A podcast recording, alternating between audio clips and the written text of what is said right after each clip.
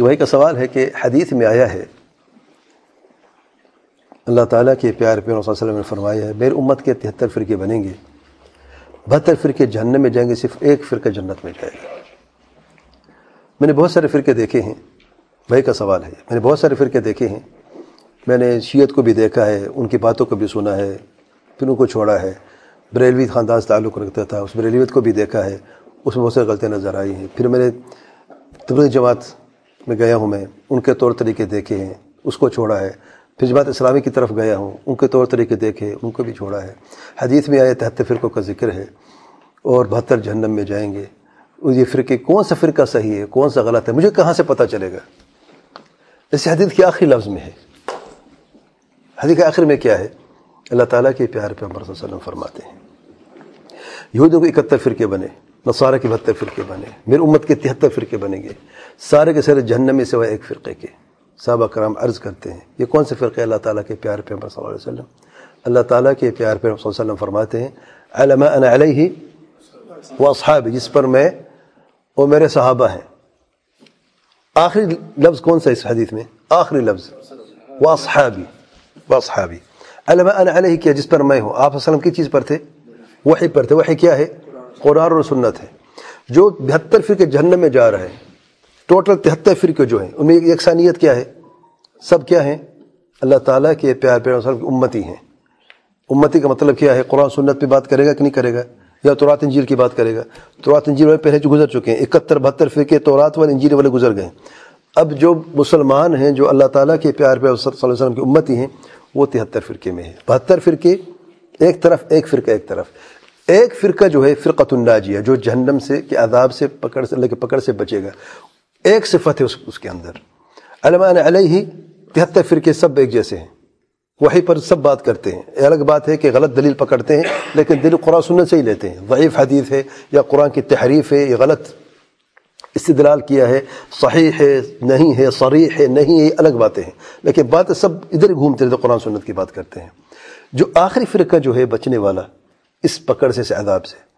اس میں جو پیاری قید ہے، مکمل وضاحت اللہ تعالیٰ کے پیار پیار صلی اللہ علیہ وسلم کی، وہ اصحابی ہے۔ قرآن اور سنت کو جس نے صحابہ کی سمجھ کے مطابق سمجھا ہے، وہ ان میں شامل ہے۔ اس فرقے میں جو فرقت الناجیہ ہے۔ اور جس نے قرآن سنت کی بات کی ہے، اپنی خواہش نفس کے مطابق یا کسی اور وجہ بنیاد پر، جو صحابہ کے خلاف ہے، صحابہ کے سمجھ کے خلاف ہے، وہ صحابہ کی قید کو چھوڑ کر کسی اور طریقے سمجھنے کی کوشش کوشش کی ہے، وہ بہتر فرقوں میں شامل ہے۔ اب، آپ دیکھ لیں روافت کو دیکھ لیں۔ وہ دین کو سمجھتے تو ہیں۔ عمل تو کرتے، کیا بغیر سمجھ کے عمل کرتے ہیں کیا؟ سمجھتے ہیں۔ سمجھتے کیسے ہیں؟ کہتے ہیں ہمارا اماموں کا قول ہے۔ اچھا ان کا امام کون ہے سیدن علی صحابہ میں سے ہے کہ نہیں؟ خلفاء راشدین میں سے ہے۔ اور عظماء صحابہ میں سے ہے کبار الصحابہ میں سے ہیں، عشر بشر جنہ میں سے ہیں، ہمارا ایمان ہے یہ۔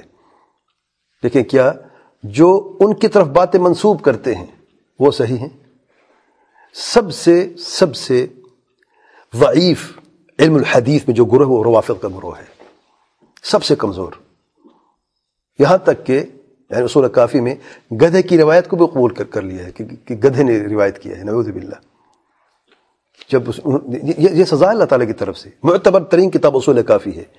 ہمارے نزدیک جیسے صحیح بخاری ہے، ان کے نزدیک اصول کافی ہے۔ اب گدھا بھی روایت کرتا ہے جب انہوں نے صحابہ کرام پر تہمت لگائی اور تکفیر اور تبدیع کی اور تکفیر کی، تو یہ سزا ہونی تھی۔ سبحان اللہ۔ ان کے نزدیک کوئی بھی امام سے نقل کر دے۔ بس امام کا نام لے لیا ہے، وہ بات ہی ختم ہے۔ امام معصوم ہے۔ امام جو بات کرتے ہیں، وہی قرآن الحدیث ہے، نعوذ باللہ۔ سب سے استدلال میں سب سے کمزور ترین فرقہ روافض کا ہے۔ جو چاہتے تھے امام کا نام لگا دیا، وہ حاصل کر لیا۔ جو بھی چاہتے ہو، کچھ بھی۔ زناکاری، بدکاری ہے، جھوٹ ہے، تقیہ ہے، جو بھی چیزیں ہیں۔ متع کے نام پہ زناکاری ہو رہی ہے۔ امام نے کہہ دیا، بات ختم ہو گئی ہے۔ جھوٹ کے نام پہ تقیہ کو کہہ دیا۔ امام بغیر تقیہ کے تو دین ہوتا نہیں ان کا۔ جس سے ختم اس کا دین نہیں ہے، تقیہ اساسیات الدین میں سے ہے بات ختم کر دی ہے۔ وہ اصحابی کی قید۔ کے بغیر جس نے بھی سمجھنے کی کوشش کی ہے، باقی بریویت کو دیکھ لیں، دیوبندیت کو دیکھ لیں، سلامی جماعت کو دیکھ لیں، جتنی بھی جماعتیں ہیں، صحابہ کرام کا ذکر تو ضرور کریں گے۔ جان بھی نچھاور کرنے کے لیے تیار ہے لیکن کیا ان کی فہم صحابہ کی فہم جیسی ہے؟ میرا ایک چھوٹا سا سوال ہے۔